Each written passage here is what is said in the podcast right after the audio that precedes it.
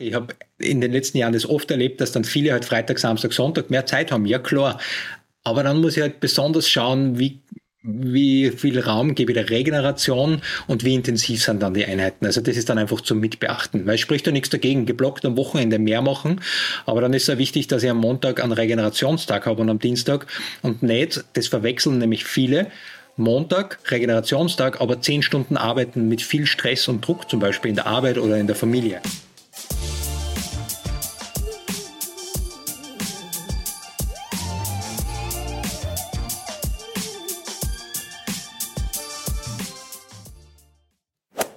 In einer idealen Welt würden wir alle so viel trainieren, wie wir wollen.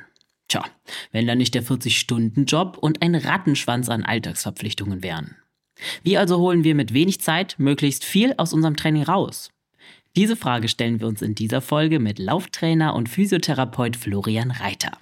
Er arbeitet seit 15 Jahren als Coach, organisiert nebenbei Laufcamps und ist selbst vor allem in den Bergen auf dem Trail anzutreffen. Im Podcast erklärt er uns die Grundlagen eines sinnvollen Zeitmanagements, mit dem wir unsere Trainingseinheiten stressfreier in den Alltag integrieren. Wir bekommen jede Menge Tipps und Impulse, wie ein ideales Training auch unter Zeitdruck aussehen kann und welche Sport- und Mentaltrainingübungen wir auch zwischendurch außerhalb des Trainings machen können. Wie sich wertvolle Zeit auch beim Warm-up, Cooldown und bei der Sporternährung sparen lässt, das ist dieses Mal auch Thema. Also, nehmt euch Zeit für diese Folge. Es lohnt sich auf jeden Fall. Ich bin Elliot von Achilles Running und wünsche euch viel Spaß beim Hören. Florian, hallo nach Österreich. Willkommen bei unserem Podcast. Servus, Elliot. Ja, liebe Grüße, Retour nach Deutschland. Äh, vielen Dank für die Einladung. Ja, sehr gerne. Du warst ja schon mal bei uns im Podcast.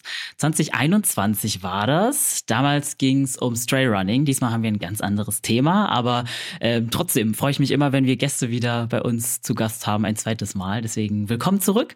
Äh, was war so zwischendurch bei dir los? Wie geht's dir?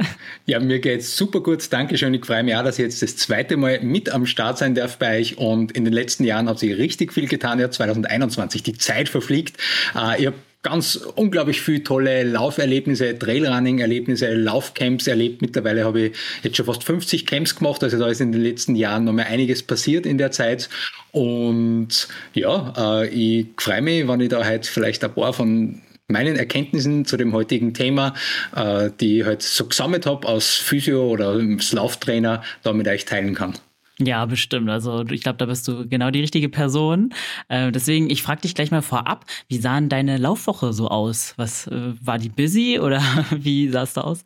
Die letzte, die aktuelle Laufwoche war tatsächlich relativ busy. Also da ist das Thema, äh, wie mir die Zeit einteilen und was ich dann fokussiere. Da war ich ganz schön herausgefordert und gleichzeitig war ich am Anfang der Woche ein bisschen verkühlt und das ist auch was, was ich in den letzten Jahren erst einmal lernen habe müssen. Jetzt praktiziere ich es eigentlich schon lange, dass ich dann auch Pause gebe, wann mein Körper nicht 100% bereit ist. Also diese Woche bin ich tatsächlich noch sehr wenig gelaufen. Aber okay. ich werde heute nach dem Podcast sicher wieder eine Runde laufen gehen. Mal ja, das ist immer das Schönste zum Ausgleich. Danach erstmal ein bisschen was Körperliches machen. Ja. Kenne ich. Ja, bei mir war es auch tatsächlich so, dass diese Woche extrem voll war. Es war sehr, sehr viel zu tun. Das heißt, ich hatte auch Probleme tatsächlich damit, das Lauftraining irgendwo noch reinzuquetschen. Ich habe halt das große Glück, dass ich im Homeoffice arbeiten kann. Das heißt, ich kann in meiner Mittagspause dann auch einfach mal laufen gehen. Aber ich weiß, dass ich äh, da ziemlich privilegiert bin und die meisten Leute nicht das Glück haben, das machen zu können. Deswegen ähm, bin ich schon sehr, sehr gespannt auf deine Tipps heute und ja, was du uns da so zu, so zu erzählen hast. Ähm, ist es bei dir aktuell, also wie leicht fällt dir persönlich das denn so im Alltag, Zeit für den Sport und jetzt auch spezielles Lauftraining zu schaffen? Eigentlich ganz gut. Die Herausforderung, ich glaube, die hat jeder oder jeder bringt die irgendwie mit sich, dass man mal mehr oder weniger gechallenged ist, dass man stressigere Zeiten hat, egal von wo der Stress oder die vielen Aufgaben jetzt kommen. Äh, mir gelingt es großteils eigentlich recht gut. Die Herausforderung ist manchmal die, dass ich als Laufcoach auch ganz viel beruflich laufen bin oder Laufcoaching habe und da ist der Vorteil, du sagst Homeoffice, ja, bei mir ist es oft halt, liegt in der Natur meiner Arbeit, dass ich halt Stimmt. schon draußen in der Natur bin und mit Läuferinnen und Läufern unterwegs bin. Und das ist schon mal richtig cool, wenngleich es nicht das Gleiche ist, wie wenn ich für mich alleine laufen gehe. Und das ist schon immer so, da habe ich schon drauf zum Achten, dass ich das nicht zu sehr kürze. Und das ist dann immer wieder echt eine Herausforderung, dass ich sage, hey, jetzt gehe für mich unter Anführungszeichen, äh, ohne dass ich jetzt Laufcoach bin, gehe einfach runterlaufen oder mache eben Training. Und da schaue ich, dass ich das halt in meinen Alltag gut integrieren kann. Und ich bin mein eigener Chef und daher liegt es in meiner Verantwortung, ja. dass ich sage, okay, ich nehme mir da in der Früh oder in der Mittagspause oder abends, nehme mir die Zeit. Ja, du hast ja auch vorhin mir schon privat erzählt, dass du auch Familienvater bist. Das ähm, ist, glaube ich, dann auch sehr wertvoll, deine Tipps nachher für viele Leute da draußen, die auch vielleicht eine Familie haben und äh, ja, für die es dann eben manchmal so auch sich die große Frage stellt, heute laufen gehen oder um die Familie kümmern. So, wie kriege ich das alles unter einen Hut? Und deswegen sehr gut, dass du da auch auf jeden Fall ähnliche Erfahrungen vielleicht schon mal gemacht hast. Unbedingt. Mhm. Ähm, vielleicht steigen wir gleich mal rein. Ähm, welche Rolle spielt denn das Zeitmanagement generell bei der Erreichung unserer Laufziele? Also klar, im Alltag spielt Zeitmanagement immer eine große Rolle, aber wie sieht es beim Sport aus? Was würdest du da sagen? Ist essentiell. Es kommt natürlich immer darauf an, wie viel freie Zeit jetzt wer für sich zur Verfügung hat oder wie man freie Zeit definiert. Aber für mich ist essentiell, weil äh, wenn ich ein Ziel habe äh, und mich vom geringsten Hindernis, und das kann ein voller Terminkalender zum Beispiel sein, schon dann aus der Bahn werfen lasse, dann ist es schon mal schwierig, dass ich mein Ziel erreiche. Und da fängt es bei mir schon mal an, einfach eine klare Zielsetzung. Was will ich sportlich überhaupt erreichen? Und dann ist es für mich ganz stark gekoppelt mit dem Warum? Warum will ich das Ziel überhaupt erreichen? Und wenn das Warum geklärt ist, wenn ich Gänsehaut bekomme, wenn ich nur an das Warum denke, dann finde ich den Fokus und die Priorität, dass ich das in meinen Alltag auch integriere. Und dann ergibt sich das Zeitmanagement für mich rundherum. Dann finde ich Lösungen. Da können für mich noch ein paar Dinge dazu, da können wir sich nachher gerne unterhalten, aber da finde ich dann Lösungen. Also Zeitmanagement finde ich essentiell für das Ganze. Es fängt bei mir aber bei der Basis an. Okay, wo will ich überhaupt hin? Wo stehe ich jetzt gerade? Wie sind meine aktuellen Rahmenbedingungen, dass ich da einmal klar von oben reflektiert, einmal drauf schaue, was ist Status Quo und wo geht's dann hin? Und und wie sehr brenne ich für mein Ziel, wo ich hin möchte. Und dann ergibt sich das eine, ähm, das eine zum anderen kommt dann, aber es braucht immer wieder mal einen, finde ich, einen Blick von außen drauf, wie funktioniert das Ganze gerade und bin ich nur auf dem Weg, wo ich gern hin möchte. Und da gehört Zeitmanagement einfach für mich essentiell mit dazu. Mhm, okay, also du sagst schon, die Zielsetzung ist ganz, ganz wichtig dabei. Das ist so der erste Schritt eigentlich, ne? Ja. Mhm.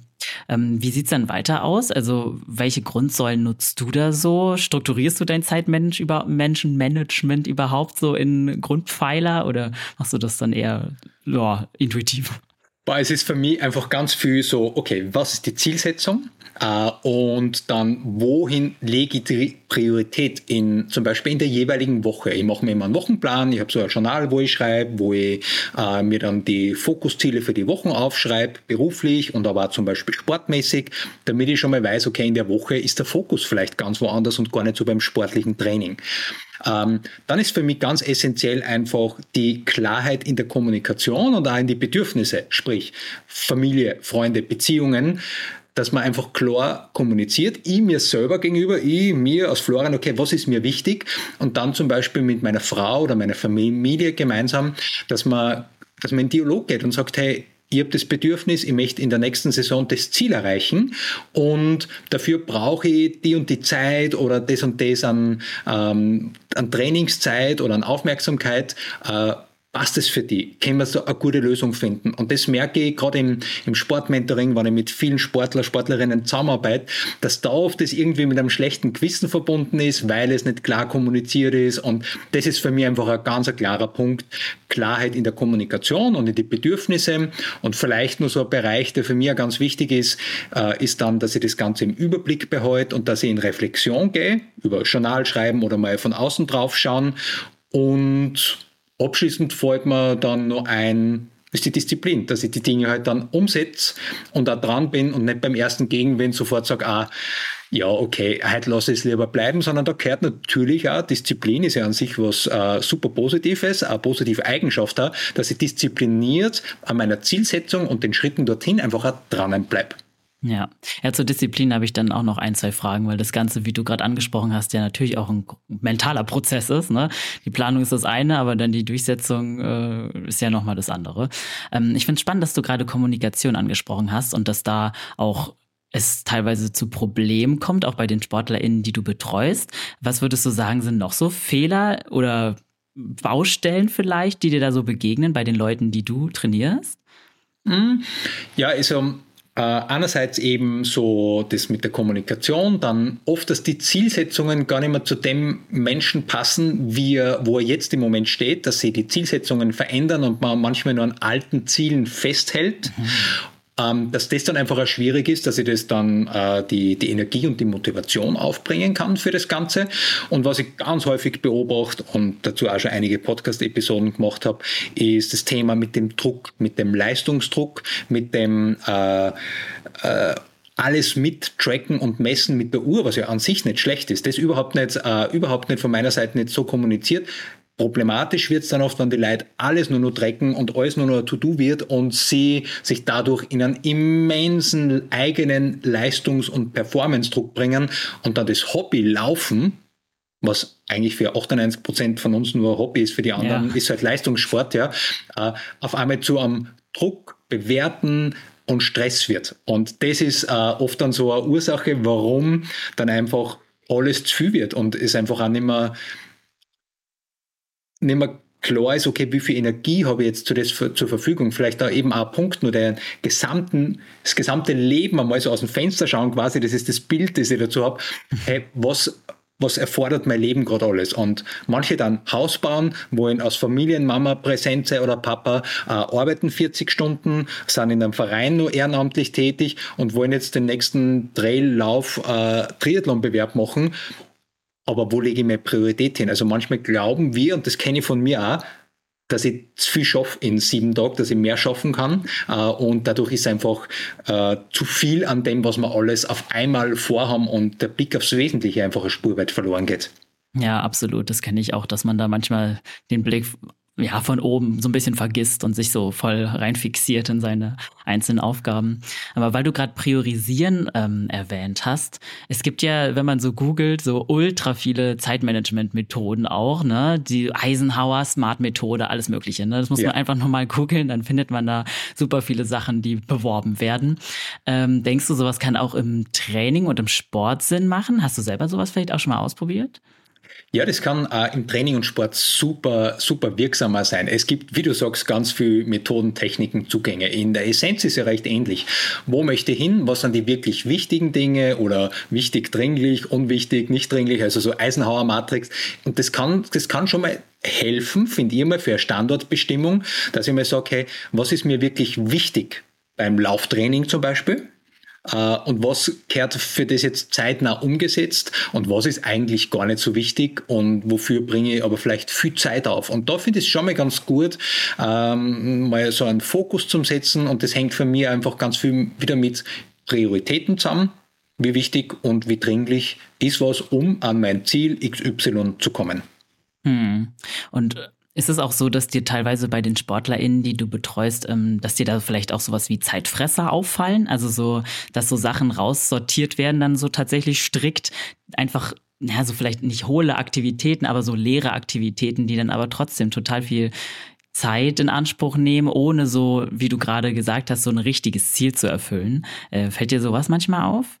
Ja, ich kenne es ja von mir selber. Mhm. Das ist einfach, äh, Social Media ist der Zeitfresser Nummer eins äh, und es hat viel coole, tolle Vorteile und wenn ich mir dann meine Bildschirmaktivität wieder mal anschaue und merke, oh, okay, diese Woche war Instagram aber ein bisschen viel, dann ja. weiß ich, okay, wenn wer zu mir sagt, hey, ich habe wenig Zeit und wenn er dann offen und ehrlich mit mir ist und wir da eine gute Gesprächsbasis haben und ich dann frage, okay, wie viele Stunden am Tag hast du Bildschirmzeit beim Handy oder vor dem TV oder vor dem PC, das jetzt äh, Freizeit und Hobby ist und nicht beruflich, dann kommen da durchschnittlich sehr viele Stunden pro Tag zusammen. Und dann kann ich sagen, okay, äh, dann mach eine Stunde weniger oder bei mir persönlich, ich mache dann Offline-Zeiten, ich schalte mein Handy um 18 Uhr offline, um 8 Uhr in der Früh wieder an, an vielen Tagen in der Woche. Und ich kenne genau den Unterschied, wann ich das mache, dann habe ich viel mehr Zeit für Sport oder für solche Dinge. Und wenn ich es nicht mache, bist auf einmal beim 17. Reel und die Zeit ist mm. verflossen und in der Zeit hättest du schon äh, 10 Minuten Planken, Sit-Ups und ein paar, ein paar Kniebeugen machen können und hättest für deine, für deine Kraft und für deine Haltung beim Laufen zum Beispiel schon super cool was gemacht. Ja, da hast du recht. Aber das ist ja auch, wie wir gerade schon angesprochen haben, auch voll die mentale Sache, das irgendwie sich dann auch dazu durchzuringen. Ähm, und dafür habe ich dann auch so ein paar Fragen, vielleicht bevor wir ins Training an sich gehen, ähm, vorab zum Thema Mentaltraining. Ähm, Wie wichtig würdest du sagen, ist das richtige Mindset, wenn man sich so, ja, ein besseres Zeitmanagement zulegen möchte? Würdest du sagen, dass die Leute viel auch wirklich an ihrem Mindset arbeiten müssen und nicht nur an der Planung dann an sich? Ich glaube schon, weil das, wie ich es vorher schon ein bisschen angesprochen habe, Mindset heißt für mich, okay, wo will ich überhaupt hin? Das heißt einmal klar darüber werden, wo stehe ich jetzt, wo stehe ich, Florian, wo stehst du, Elliot, wo stehst du jetzt und wo möchte ich hin? Und wenn das nämlich klar ist, wenn das geschärft ist und wenn man da offen und ehrlich hinschaut, dann erübrigt sich schon mal sehr, sehr viel. Und wenn das Ziel klar ist und wenn das Warum klar ist, dann brauche ich am Mindset gar nicht mehr so viel machen, weil dann wird automatisch die Priorität für das, dass ich das jetzt in der Saison erreichen möchte, so hoch, und der Wille, das zum Erreichen, so hoch, dass sie automatisch ganz viele Dinge dann schon erübrigen, was Thema Zeitmanagement betreffen. Und für mich die Basis auch von dem Ganzen ist, mit wie viel Freude und Spaß und äh, die Freude erteilen mit anderen, äh, mit wie viel Freude gehe ich an mein Training und an meine sportlichen Ziele heran oder wie viel Verbissenheit und Druck ist auch dahinter. Also das kann auch mal verbissen und fokussiert und diszipliniert sein, super positive Eigenschaften.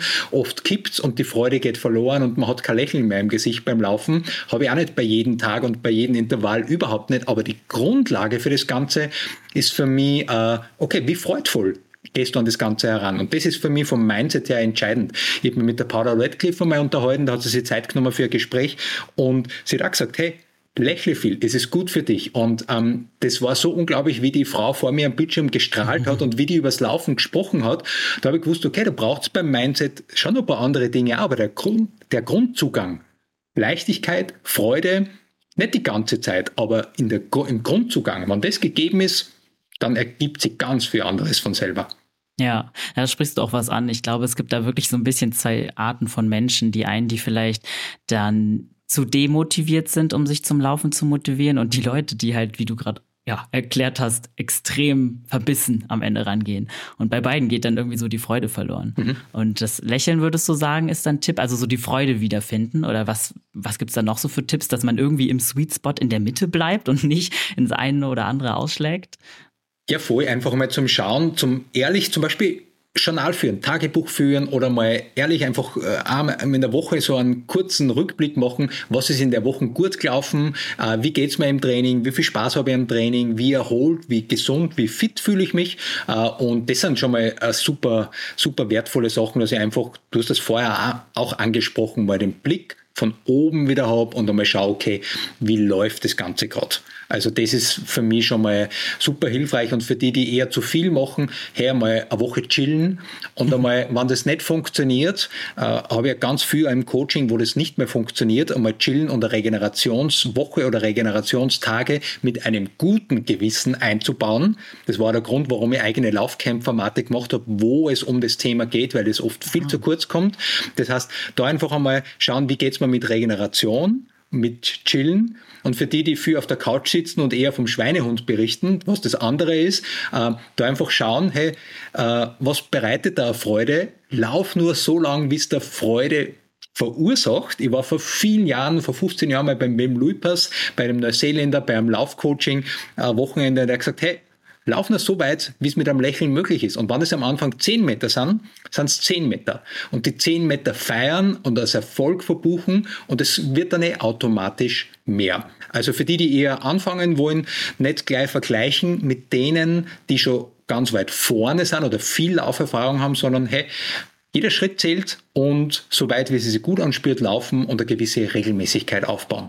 Ja, total wichtig. Finde ich gut, dass du es ansprichst. Finde auch gut, dass du das Thema Regeneration schon jetzt gleich am Anfang des Podcasts ansprichst, weil ich kann mir vorstellen, dass viele Leute bei denen ja dieses Pause machen so ein großes Thema ist, denen das so schwer fällt, dass gerade die davon profitieren, das mal von einem ja, Laufcoach wirklich zu hören, von jemandem, der selber regelmäßig läuft, der viele Leute, viele laufende Leute kennt ähm, und das nochmal aus deinem Mund zu hören, glaube ich, macht mit vielleicht dem einen oder anderen, der einen oder anderen Person ein bisschen, bringt der Person vielleicht ein bisschen mehr was, als wenn man sich selber ja im Endeffekt zügeln muss und zu viel zu machen. Ja. Ja, und aus meiner Erfahrung eben als Sportphysiotherapeut weiß ich, dass viele zu mir in die Praxis kommen sind mit Überlastungen, Verletzungen und Problemen, weil sie auf die Regeneration nicht gehört haben und damit Laufen langfristig Freude macht, dass es gesundheitsförderlich ist, ja, und uns stärkt, dann braucht es einfach eine Regeneration und Regenerationsphasen und ähm, ich habe mich mit vielen Sportwissenschaftlern äh, ausgetauscht und ich mache mit welche gemeinsam Camps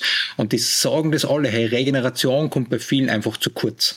Äh, Gerade die, die ambitioniert und viel trainieren. Und in der Regenerationszeit, da werden wir stärker. Aber das ist auch ein Lernprozess bei mir persönlich gewesen vor 15 Jahren und wo jeder für sich einfach draufkommen muss.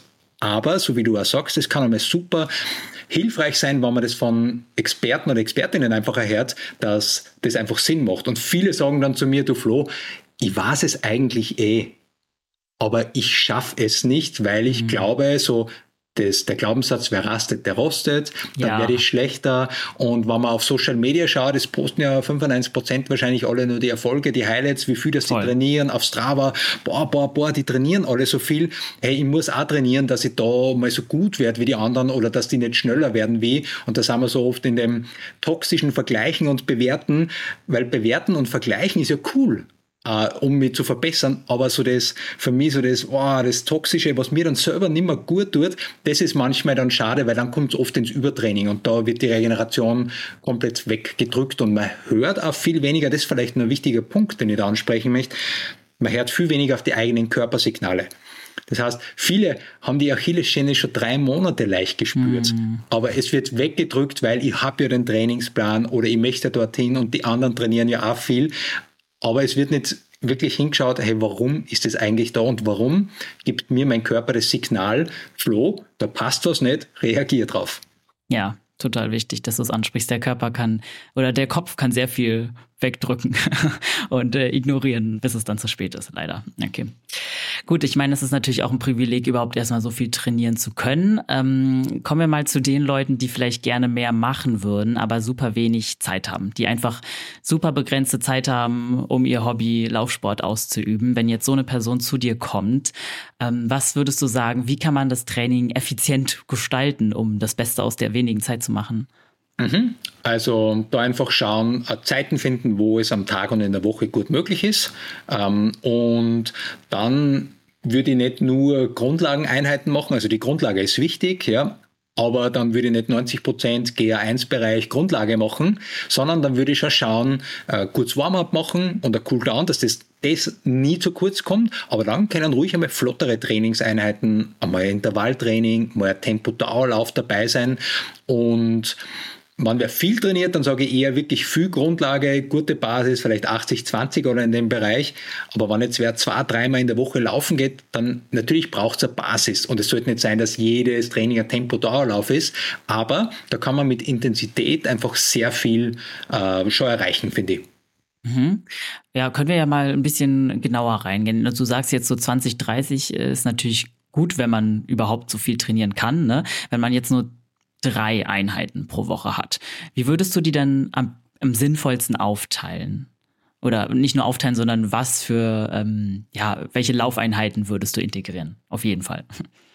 Genau, also also 20, 30 habe ich jetzt nicht gesagt, aber so, wenn man jetzt zum Beispiel eher so 10 Stunden oder 8 oder 10 oder mehr trainiert, dann würde ich wirklich viel Grundlage machen. Und wenn ich jetzt drei Laufeinheiten pro Woche zur Verfügung habe, würde ich einen Grundlagen, Ausdauerlauf machen, vielleicht einen längeren am Wochenende. Das ist häufig auch beruflich, familienbedingt dann gut möglich. Ja. Und dann würde ich unter der Woche ein Intervalltraining, ein Intervalltraining machen und dann vielleicht nur äh, extensives oder intensives Fahrtspiel, wo ich je nach Tagesverfassung und Gelände dann einmal ein bisschen flotter unterwegs bin und wieder langsamer unterwegs bin, verschiedene Untergründe nutzen, also gerne mal ein bisschen auf Wald- oder Schotter- oder Wiesenwege ausweichen und eben ein Intervalltraining pro Woche mit einbauen, dass ich da, ich drei Einheiten zur Verfügung habe, drei verschiedene Schwerpunkte setze. Hm, okay, also Intervalltraining auf jeden Fall trotzdem mit drin. Auch wenn man nicht so viel Zeit hat, wäre schon gut, nicht nur, wie du sagst, Ausdauertraining zu machen. Unbedingt. Und da, je nachdem, auch für langsamere oder weniger erfahrene Läufer, Läuferinnen ist Intervalltraining super. Jetzt vielleicht keine 100 Meter Intervalle,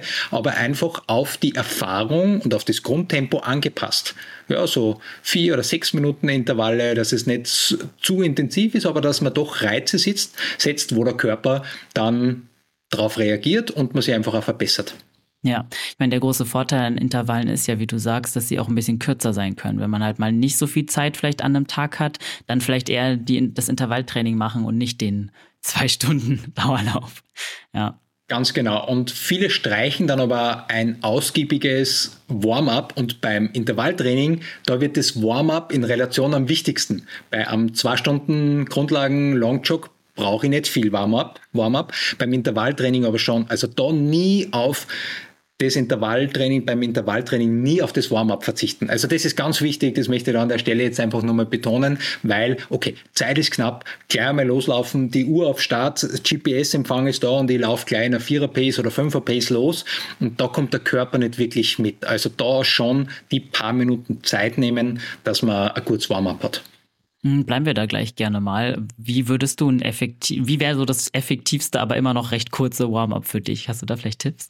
Ja, ich würde zuerst ganz kurz entweder drinnen noch oder im Garten oder sonst auch schon auf der Laufstrecke, dort wo ich starte, kurz mobilisieren, sprich die Gelenke durchbewegen, Sprung, Knie, Hüftgelenk, aber ein Oberkörper. Es kann auch zwei Minuten sein. Einfach mal mobilisieren, dann tonisieren, Spannung in der Muskulatur aufbauen, die noch erarbeitet, sprich ein paar Kniebeugen, Ausfallschritte, einbeinige Kniebeugen, nicht der Kraftaspekt, sondern einfach wirklich mhm. nur zum Spannung aufbauen, ein paar Ballensprünge am Stand laufen für die Wadenmuskulatur, halbe Minute Plank, Side Plank, Side Plank, um die Rumpfmuskulatur beispielsweise zum Aktivieren und dann laufe ich langsam los und dann tue ich nur spezifisch vorbelasten für zum Beispiel Intervalltraining. Dann würde ich ein paar Lauf-ABC-Übungen mit einbauen und noch zwei, drei Beschleunigungsläufe. Je nachdem, man kennt es von der Leichtathletik vielleicht, die machen 100 Meter Sprints, die wärmen sie 80 Prozent auf und also Cooldown, Warm-up sind 80 Prozent. Das ist bei uns jetzt eher weniger der Fall, aber da kannst du mit fünf bis zehn Minuten schon mal richtig viel erreichen und dann auch schon mal loslaufen, Lauf-ABC, Beschleunigungsläufe und dann kommt der Hauptteil, in dem Fall Intervalle und dann ein Cooldown. Aber da kannst du mit 15 Minuten einfach schon mal richtig viel erreichen. Mhm. Und beim Cooldown, also ich weiß, dass das sehr viele Leute weglassen. Und ich muss auch sagen, wenn ich gestresst bin, lasse ich auch schon mal das Cooldown weg. Ich höre dann einfach auf zu laufen und ja. gehe heim und dusche mich. Ne? So ist leider äh, die Realität. Ähm, was würdest du sagen? Gibt es da vielleicht irgendwie auch vielleicht so ein kurzes, knappes Cooldown, was irgendwie jede Person vielleicht noch reingequetscht kriegt in den Alltag? Ja, ich kenne es ja ehrlich gesagt vom Jahr, dass das manchmal dann kürzer kommt. Was ich mir zur Routine gemacht habe, ist, das, dass ich am Schluss einfach ausgehe. Das heißt, ich laufe nicht bis zur Haustür von, weiß ich nicht, 5 oder 4er Pace und dann ist Schluss, mhm. sondern äh, schon mal ausgehen, ein paar Minuten zumindest. Und da dann, wenn wem die Durchschnittspace wichtig ist, dann halt vorher schon die Uhr auf Stopp drücken, dass man wirklich auch mit gutem Gefühl äh, die Runde ausgehen kann. Ich ziehe mir ganz gern die Laufschuhe am Schluss schon aus und wann wer die Möglichkeit hat, irgendwo in einer Wiese zum Beispiel auszugehen, in einem Park, wenn das in der Nähe ist oder man wohnt eh wo am Land, dann ist das schon mal super cool, weil dann die Regeneration über das Barfußgehen schon mal beginnt. Aha. Und dann zumindest nur in der Tiefe Hockey gehen, äh, in, äh, in Körper noch mal ein bisschen durchbewegen. Das kann auch unter der Dusche schon stattfinden. Da braucht man vielleicht ein bisschen viel Wasser. Ich dusche immer kalt, äh, da bleibe ich jetzt nicht zu lange unter der Dusche. Verständlich. Aber da habe ich schon mal ein paar Möglichkeiten, dass ich das Cooldown schon mal aktiv aktiv gestalte und dann gleich schaue, je nach Trainingseinheit, dass ich ausreichend trinke, dass ich ausreichend isst, Kohlehydrate und auch Eiweißspeicher auffülle. Das mache ich dann manchmal noch intensiveren oder längeren Einheiten klein dem Open Window Effekt von den 30 Minuten mit einem Shake. Also da habe ich dann wirklich, ich tue wenig mit Shakes, aber da habe ich so einen, einen, einen Eiweißshake, einen wo nichts drinnen ist, außer die äh, Eiweiß, quasi die Eiweißbestandteile und vielleicht noch ein bisschen Kohlenhydrat, Zucker dazu. Und dann kann mein Körper auch nämlich die Regeneration schon mal gut beginnen und starten. Und das geht eigentlich immer, weil das ist vorbereitet, dass ich das vielleicht vor dem Training schon oder noch im Auto oder im Rucksack gleich was zum Essen, zum Trinken habe, ein trockenes Wechselgewand, ausgehen, vielleicht barfuß nur, wenn es möglich ist. Und auch das, was du während dem Training zum Beispiel trinkst oder zu dir nimmst, kann auch schon darüber entscheiden, wie sehr du regenerierst. Das heißt, Regeneration fängt bei mir vor der Trainingseinheit schon an, wie gut gehe äh, zum Beispiel, was die Energiespeicher betrifft, in das Training. Genau, also das wären ein paar so Tipps, denke ich mal, die man super mit ein bisschen Planung einfach äh, dann schon mal umsetzen kann. Voll, also ich finde auch gerade den Tipp mit dem Eiweißshake sehr gut. Ich mache das tatsächlich auch immer. Das ist so die erste, in Anführungszeichen, Mahlzeit ist, die ich dann nach dem Laufen oder generell nach dem Sport zu mir nehme, weil es einfach super schnell geht und super praktisch ist. Deswegen, das kann ich auf jeden Fall auch den Leuten draußen ans Herz legen. Das Ne, dann hat man zumindest schon mal was im System und es geht so viel schneller halt einen Drink zu sich zu nehmen als ja, das die ganze Mahlzeit, logischerweise. Hm. Ja, ganz genau. Und das habe ich wirklich auch gemerkt, zum Beispiel beim Transalpinrand 2021, wo sieben Etappen hintereinander waren. Da habe ich das zum Beispiel auch gemacht, dass ich sofort im Zielbereich, habe ich nur nach fester Nahrung war man nicht, aber so ein Shake war einfach dann super. Mhm, ja. Und ähm, was da zur Regeneration, was auch kein extra Zeitaufwand ist, ist zum Beispiel das, dass ich mir Kompressionsstrümpfe nach einem intensiven Training anziehe. Während dem Training nutze ich jetzt ich nicht. Ähm, das ist auch unterschiedlich, je nachdem, was für Typ das man ist. Aber für die Regeneration gibt es super spannende Studien dazu, dass man sagt, die Regeneration wird dadurch unterstützt. Und das ist eine Kleinigkeit. Dann ziehe ich mir die Socken halt an. Stimmt. Und habe da auch schon wieder was, wo ich meine Regeneration dann aktiv unterstützen kann. Ja, das ist wirklich praktisch, weil das so nebenher läuft, ne? Dafür muss man ja nichts machen. Das genau. hört man einfach nur an. Okay. Ja, ist vielleicht ein ganz guter Tipp. Ich habe auch lange überlegt schon, ob ich mir auch nicht mal Kompressionsstrümpfe zulegen soll und einfach probieren soll, was es ja. bringt bei mir. Ja, also guter Tipp an der Stelle. Ähm, wie würdest du generell das einschätzen? Ähm, wir haben jetzt schon quasi so von festeren Laufeinheiten gesprochen, die vielleicht jede Person dann integrieren sollte in den ähm, Laufplan. Aber macht es für jede Person Sinn, überhaupt einen Laufplan aufzustellen? Oder sollten die Leute, die eh schon super gestresst sind davon, vielleicht das einfach intuitiv machen? Also sich nicht fortsetzen Montag, Mittwoch und Sonntag oder so, sondern dann einfach gucken, vielleicht ist es mal der Dienstag, mal der Mittwoch. Was für Erfahrungen hast du da gemacht? Macht es mehr Sinn, das einzuplanen, strukturiert oder auch mal intuitiv zu gucken? Ja, man bei mir, wer im Coaching ist, dann schaue ich mir, was für Typ ist es. Es gibt manche, für die ist es super wertvoll, wenn sie im Kalender drei Termine stehen haben und dann ist es Priorität A und es wird nicht gestrichen. Und dann wird halt früher von der Arbeit weggegangen oder man schaufelt sie von äh, in der Freizeit oder mit Familie ist vereinbart, hey, um 18 Uhr gehe ich laufen und dann wird das nicht als erstes gestrichen. Also manchmal ist die Variante Trainingsplan fest einplanen super. Es braucht aber immer, finde ich, eine gewisse Flexibilität, weil das Leben passiert immer irgendwie dazwischen und wenn ich dann so fixiert auf den Plan bin und ihm aber merke, es tut mir oder meinem Umfeld jetzt nicht gut, wenn ich so starr auf den Plan äh, verhaftet bin, dann ist es besser, wenn ich da flexibel bin. Und ich mag das gern, dass ich sage, okay, es stehen vier Kernlaufeinheiten in der Woche an oder drei. Gut ist, wenn nicht die zwei intensiven hintereinander sind und das andere planst du bitte für dich in die Woche so ein, dass es für dich am besten funktioniert. Und da dann einfach auch flexibel bleiben, wenn es einmal so ist, dass ich merke, es spürt sich halt nicht richtig gut an oder ich fühle mich nicht ganz fit, ja, dann lass die Trainingseinheit ausfallen. Das macht immer langfristig nur stärker, äh, als wie du machst eine Trainingseinheit, die für den Körper oder für den Kopf jetzt nicht, nicht gut ist. Hm, aber auch wichtig, dass du ansprichst, dass die intensivsten Einheiten dann nicht alle zum Beispiel ans Ende der Woche gedrückt werden sollten, ne? weil manchmal schiebt man ja auch Sachen auf. Je nachdem, ne, ist dann eher so, ach, Freitag habe ich Zeit, Sonntag habe ich Zeit, aber das dann vielleicht nicht so viel Regenerationszeit dazwischen. mhm. Aber das liegt ja oft in der Natur der Sache. Ich habe in den letzten Jahren das oft erlebt, dass dann viele halt Freitag, Samstag, Sonntag mehr Zeit haben. Ja, klar.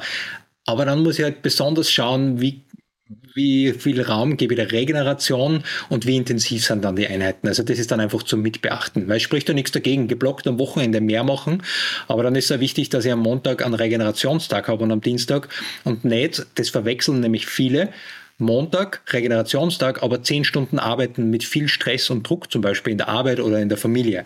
Und das ist dann kein Regenerationstag. Okay, stimmt schon. Ne? Also ich glaube auch, dass ich das tatsächlich auch eher so sehen würde. Das ja dann regenerieren, wenn ich keinen Sport mache. Aber klar, ich meine, Stress ist Stress. Ja, hast du recht. Aber das ist vielleicht auch spannend, weil du gerade das Wochenende angesprochen hast. Wenn jetzt jemand 40 Stunden arbeitet und unter der Woche halt wirklich wenig Zeit hat für Laufen, vielleicht auch vielleicht einen Fahrtweg hat hin zur Arbeit und zurück zur Arbeit, da geht dann vielleicht auch mal wirklich der ganze Tag drauf. Es wäre schon möglich, nur am Wochenende Sport zu machen oder siehst du das prinzipiell schon eher kritisch? Also wie könnte man oder was für Einheiten kann man denn dann machen, ohne dass man sich am Wochenende dann zu sehr verausgabt? Ja, das ist natürlich dann, wenn du nur das Wochenende jetzt äh, verfügbar hast, dann ist schon ein bisschen eingeschränkt die ganze Sache, aber natürlich kannst du, äh, kannst du mal einen langen Lauf machen und vielleicht ein Fahrtspiel, aber wenn du einen langen Lauf und Intervalle koppelst und jetzt nicht so viel mhm. Sporterfahrung hast, ist das vielleicht nicht so optimal, aber ich habe schon ganz viel kennengelernt, die haben so eine Freude dabei, kennen den eigenen Körper gut, achten auf die Regeneration und auf die Ernährung und dann funktioniert das auch super. Also da gibt's nie ein generelles Rezept. Was ich da empfehle, ist einfach gut auf den Körper hören, ausprobieren und dann schauen, was funktioniert bei mir persönlich und langfristig einfach gut und damit es mir auch, auch gut tut und einmal eine kurze Krafteinheit oder eine Plankeinheit kann ich unter der Woche immer einbauen und das bringt mir für die Stabilität oder die Körperhaltung oder die Beinachsenstabilität beim Laufen dann auch wieder sehr viel. Also das kann ich dann unter der Woche integrieren. Hm, stimmt. Hm. Und die Arbeitswege nutzen. Also wirklich, äh, manche haben nicht die Möglichkeit, aber es gibt oft richtig viele Möglichkeiten, dass ich meinen Arbeitsweg zum Teil mit dem Fahrrad zum Teil laufend oder gehend äh, zurücklege oder einmal in der Woche zumindest äh, oder mehrfach, wenn es Duschmöglichkeiten gibt. Also da gibt es auch wirklich ganz viele Möglichkeiten. Mhm. Ich frage mich immer, man spricht ja immer so von Morgenmenschen und Nachteulen, ne, von diesem Biorhythmus-Thema. Äh, wenn der Biorhythmus sagt, ich bin kein Morgenmensch, aber ich hätte nur vor der Arbeit Zeit, das ist ja dann schon ein Problem. Weißt du, wie kann man sowas lösen? Ja, früher ins Bett gehen und das einmal ausprobieren, ein, zwei Wochen lang. Äh, es gibt wirklich verschiedene Biorhythmen und manche sagen, hey, in der Früh, das kannst du vergessen bei mir.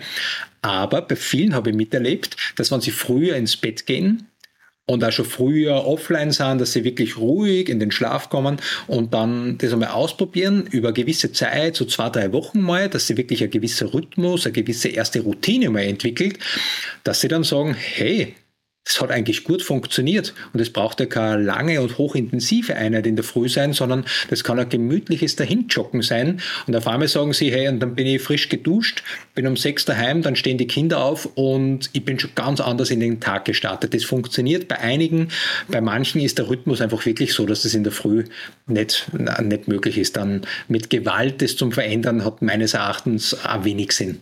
Ja, aber ist, glaube ich, ein guter Tipp, vielleicht nicht gleich die intensiven Einheiten morgens zu machen, weil mhm. auch bei mir ist es so, ich bin gut fähig zu Dauerläufen morgens, aber ich würde nie Intervalle morgens direkt machen. Ja. Schon gar nicht auf nüchternen Magen. Also da wäre ich raus. Ja.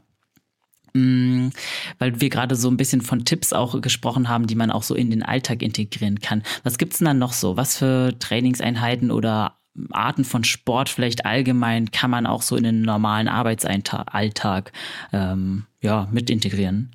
Also einerseits lassen sie viele Dinge mit Fahrrad regeln und ähm, ja, Einkäufe, Erledigungen und äh, ob das jetzt ein E-Bike ist oder eins ohne, ist komplett egal. Hauptsache du bist in Bewegung und es ist oft eine Ergänzung im Sinne der Regeneration zwischen den Laufeinheiten. Also das ist schon mal super. Dann bei mir zum Beispiel, wenn ich jetzt aus meiner Praxis gehe und ich bringe Pakete zur Post, da mache ich Ausfallschritte am Weg zur Post. Die Leute lachen, die lachen immer super. Ich bin da mittlerweile komplett schmerzbereit. Oder Autobahn, Raststation, ich sitze schon zwei Stunden im Auto, da machen meine Familie und ich, dann machen wir Einbeinstand, Ausfallschritte, Kniebeuge und dann haben als Ehepaar hat schon mal mitgemacht und hat es dann einfach auch gleich integriert. Und das sind so Dinge, hey, das kann ich immer machen. Das heißt, ich habe da viele Möglichkeiten im Arbeitsalltag, das zum Integrieren oder bei den normalen Wegen, wenn einem das nicht blöd ist oder es schaut halt gerade keiner zu. Und Gleichgewicht, Koordination ist für Läufer, Läuferinnen unglaublich wichtig und das habe ich bei weit über 1000 Videoanalysen mittlerweile und Sprunganalysen festgestellt, dass die Beinachsenstabilität, die Koordination, der Einbeinstand, die einbeinigen Sprünge nicht wirklich gut stabilisiert sind. Mhm. Und da ist ganz viel Luft nach oben und das kannst du bei dir daheim machen. Schaust dir die ersten zehn Minuten vom Film äh, an, im Einbeinstand, mal rechts, mal links, auf einer labilen Unterlage, hüpfst von rechts auf links. Also da gibt es auch ganz viele Dinge, die, die, du in deinen normalen Alltag einfach super integrieren kannst. Nicht viel Zeit brauchen, es ist einfach anderer Fokus und das bringt dir fürs Laufen auch wieder äh, sehr, sehr viel.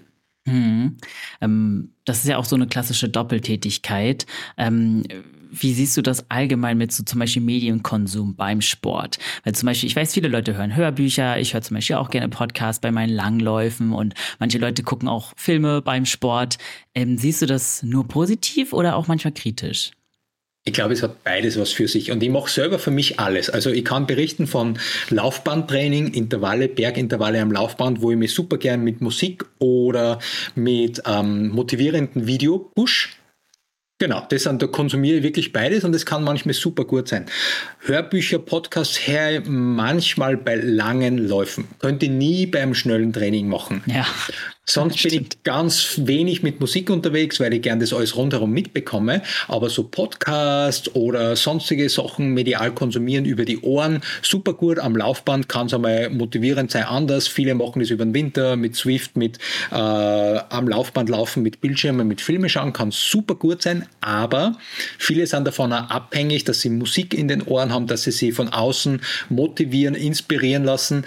Das würde ich auch dann immer wieder mal ohne ausprobieren, damit ich auch merke und höre, hey, wie ist meine Atmung beim Laufen? Wie geht es mir ohne pushender Musik kann ich dann trotzdem mal laufen oder brauche ich das schon, dass funktioniert? Also da würde ich immer beides ausprobieren und dann schauen, welche Balance und welche äh, Tätigkeit für die einfach oder welche Doppeltätigkeit für die optimal ist und manchmal wirklich offline laufen. Und offline laufen heißt für mich dann, dass ich nicht per Handy erreichbar bin, außer ich bin in den Bergen oder irgendwo unterwegs, wo ich erreichbar sein muss.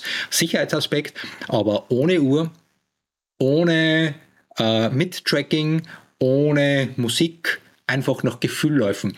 Und manche, ich kann es ja sagen, Elliot, die sitzen gegenüber von mir in der Praxis und ich empfehle ihnen das, die springen fast über den Tisch drüber und sagen, hey ja. Florian, was, für den Tipp zahle ich jetzt bei, zahle ich jetzt bei dir? Und ich sage, ja, probier es einmal aus. Und manche haben sich echt schon darauf einlassen und die reinen Offline- oder Spürläufe, wie sie für mich ganz gerne nennen, die sind genial. Da gibt es nämlich keine Doppeltätigkeit, außer das, was du halt ein bisschen dahin denkst. Aber sonst bist wirklich nur du und wie spürst die, wie spürt sie sich für dich jetzt an? Und das ist für viele eine mega Herausforderung, weil alles, was nicht getrackt ist, zählt eigentlich nicht wirklich. Ja. Also ist bei vielen im Mindset so.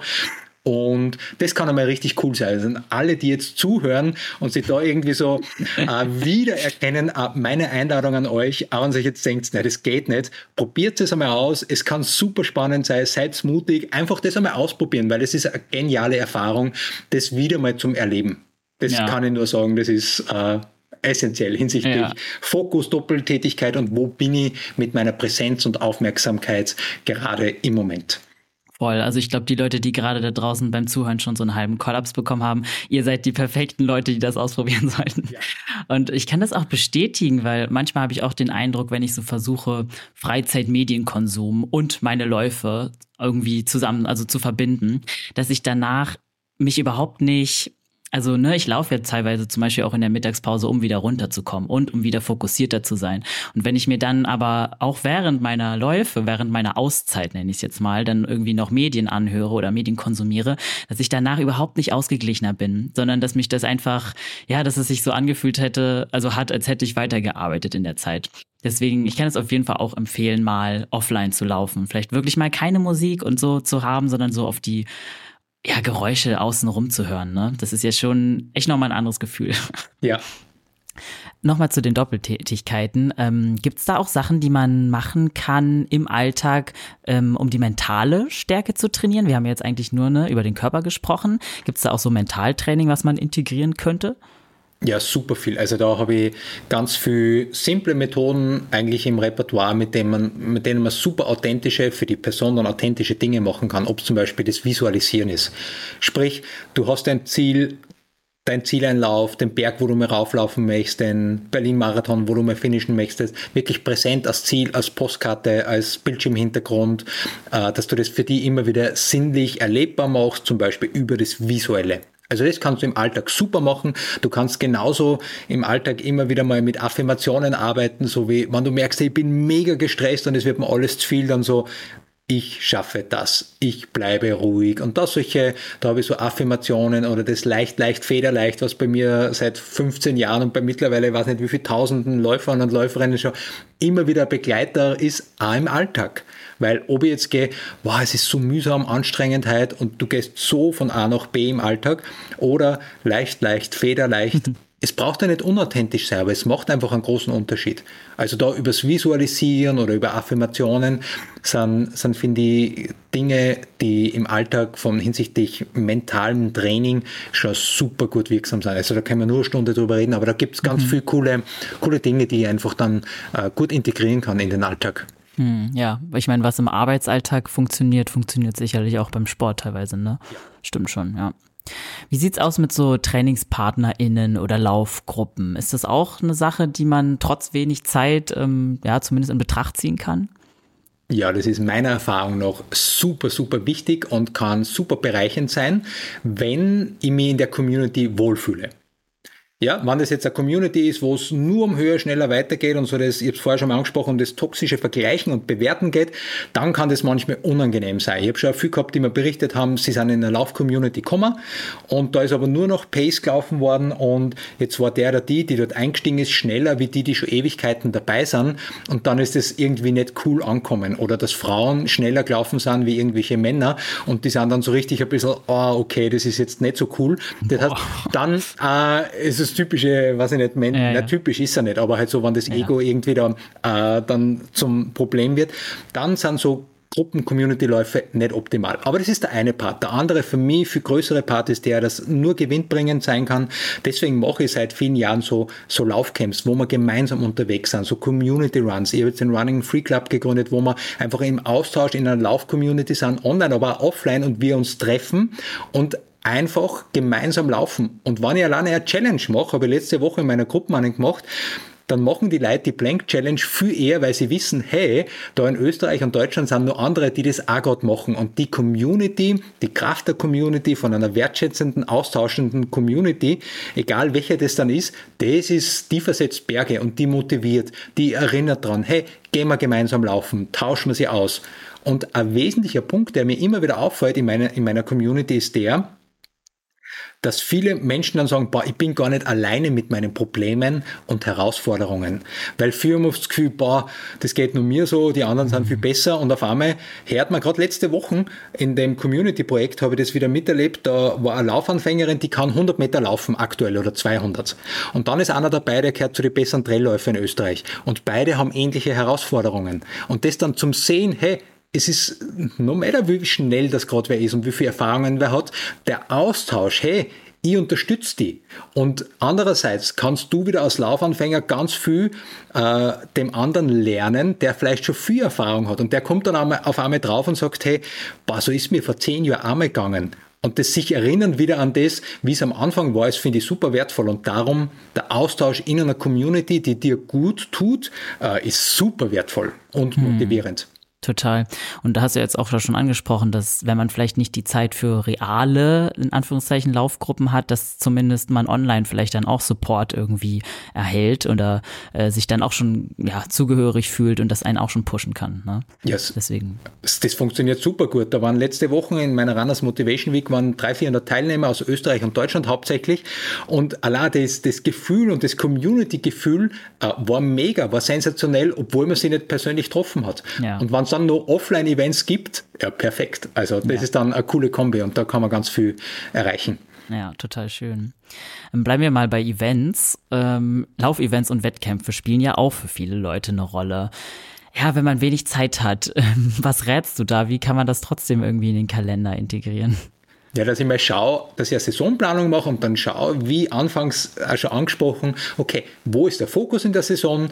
Welche sind für mich die Priorität A Wettbewerbe? Da möchte ich unbedingt hin. Dann gibt es vielleicht nur Priorität B, C, dass ich da auch nicht alle auf Priorität A habe und mich dann in einen zusätzlichen Druck reinbringe, sondern ich sage, okay, die zwei Läufe sind mir in dem Jahr wichtig und dann schaue ich, dass ich dementsprechend mich mit einer Trainingsperiodisierung oder noch gefühlt darauf vorbereite. Und wann das so Laufbewerbe sind, wo du richtig unbedingt mitmachen möchtest und wo du Gänsehaut kriegst oder Kribbeln im Bauch, wenn du nur an den Zieleinlauf denkst, dann wird sie die Zeit finden, dass du trainierst. Und da, je nachdem, wie viel Lauferfahrung wer hat, einfach dann echt ehrlich einmal hinschauen und vielleicht einmal wen, der da Erfahrung hat, zu Rate ziehen und schauen, hey, ich habe so und so viel zum Arbeiten oder möchte so und so viel präsent in der Familie sein. Ist es realistisch mit meinem aktuellen Trainingslevel, dass ich das erreiche? Und es kann unglaublich motivierend sein, aber manchmal demotivierend und überfordernd, wenn man sich zu viel vornimmt für das Jahr. Mhm, total, ja. Ja, ich meine, da ist die Kommunikation wahrscheinlich auch äh, wirklich der Schlüssel, wie du vorhin gesagt hast.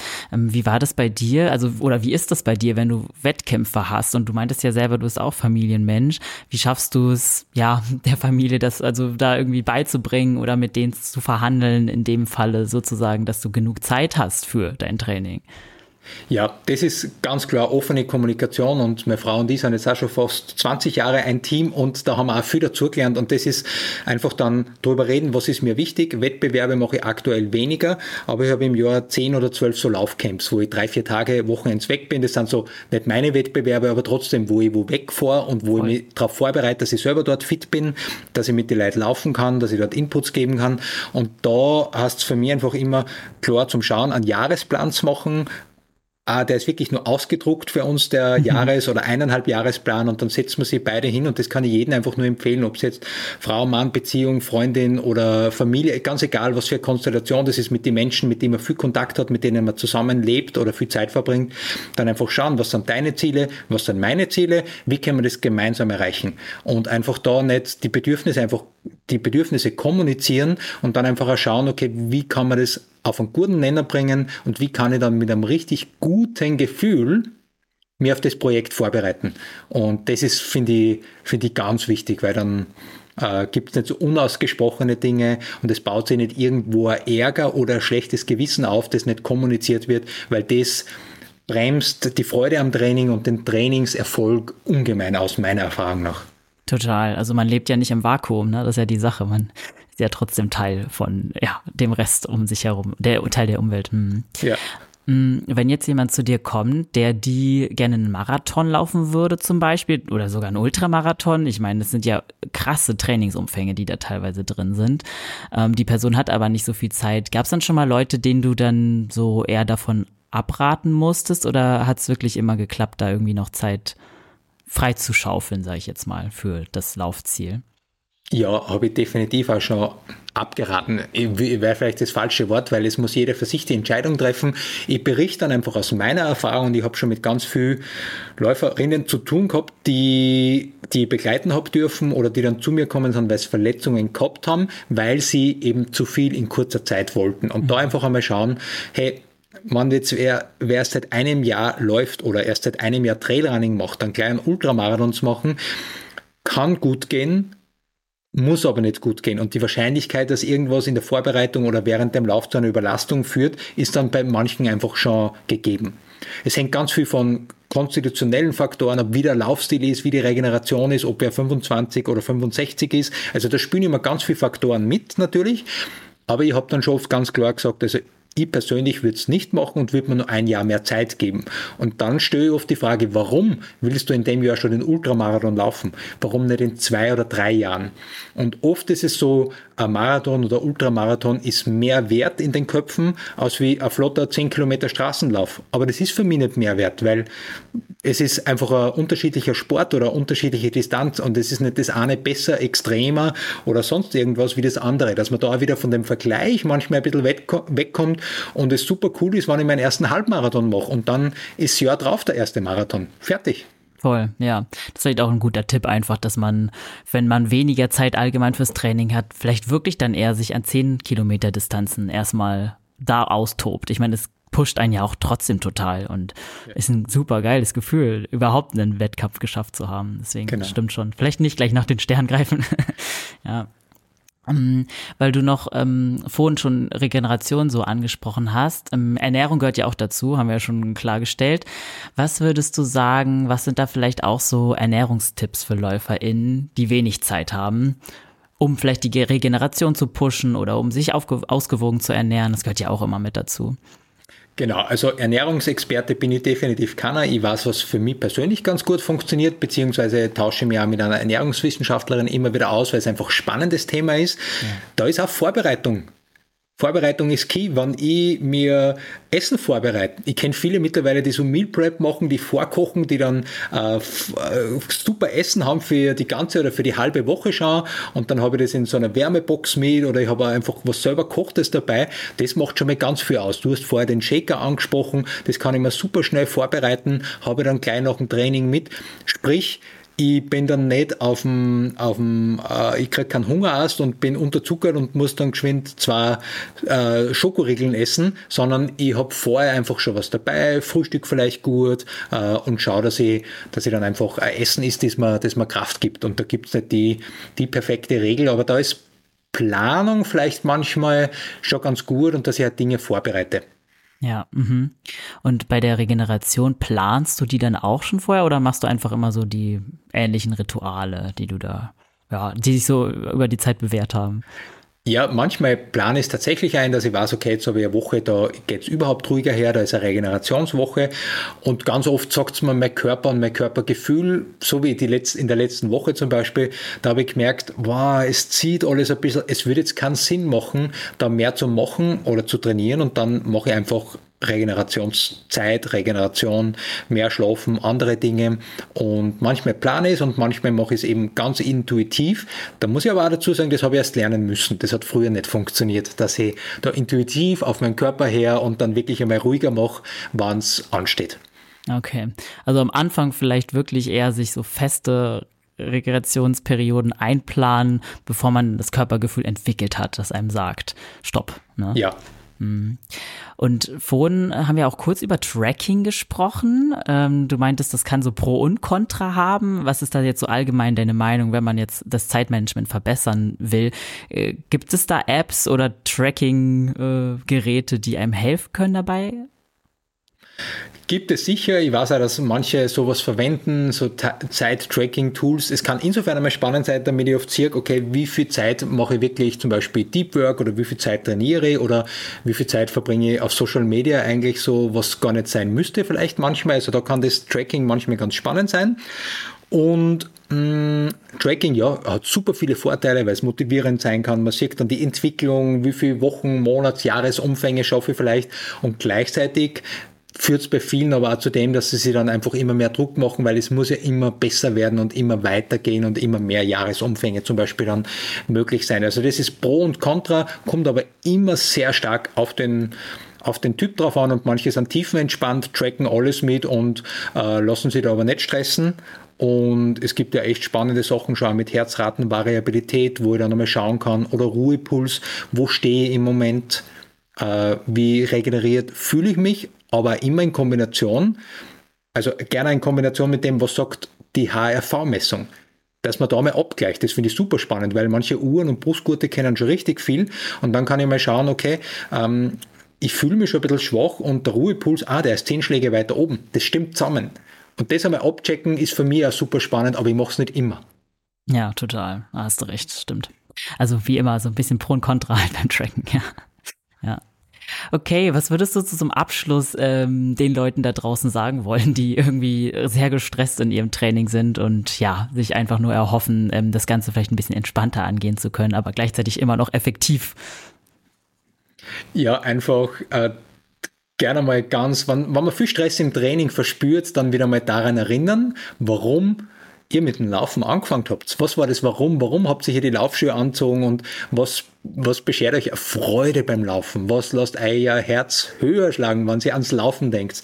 Und wann das ein Lauf ist, wann das wieder mal mit Freunden laufen ist, wann das vielleicht sogar mal über, über, aus der Komfortzone rausgehen und die Uhr mal zu Hause lassen und gar nicht die Möglichkeit zu haben, mitzutracken und mir da einen Druck dadurch aufzubauen, dann werden das ein paar so Einladungen von mir, die, die es gerne mal ausprobieren könnt. Alles klar. Florian, vielen, vielen Dank, dass du heute virtuell hier bei uns warst und mit mir über Zeitmanagement gesprochen hast. Mir hat sehr, sehr viel Spaß gemacht. Das war sehr kurzweilig. Ich hoffe, du hattest auch Spaß beim Gespräch. Vielen herzlichen Dank, Elliot, für die Einladung. Mir hat es unglaublich Spaß gemacht und ja, allen da draußen wünsche ich einfach richtig viel Spaß beim Laufen und dass es für euch das, für euch das Laufen so erleben könnt, dass es was Wunderbares ist. Es ist Laufen, Laufen schafft Freiheit, Freiheit im Kopf. Das ist was, was mich immer so begleitet, dass es einfach was ist, was eine wunderbare Bewegungsform ist und da wünsche ich euch alle richtig viel Spaß dabei und danke, Elliot, für deine Zeit und allen danke, die zugehört haben, für eure Zeit.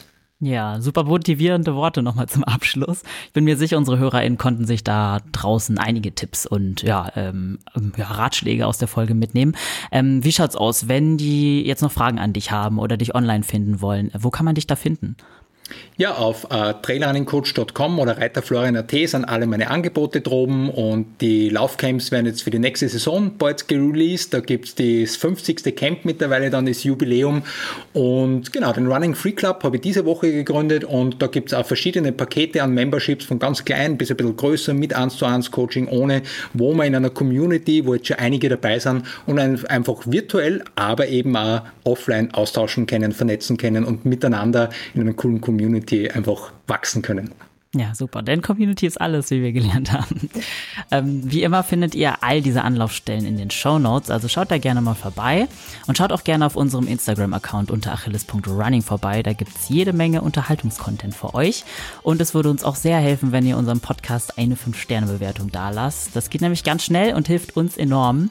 Deshalb danke schon mal. Wir hören uns dann nächsten Freitag wieder. Und bis dahin, bleibt gesund und keep on running.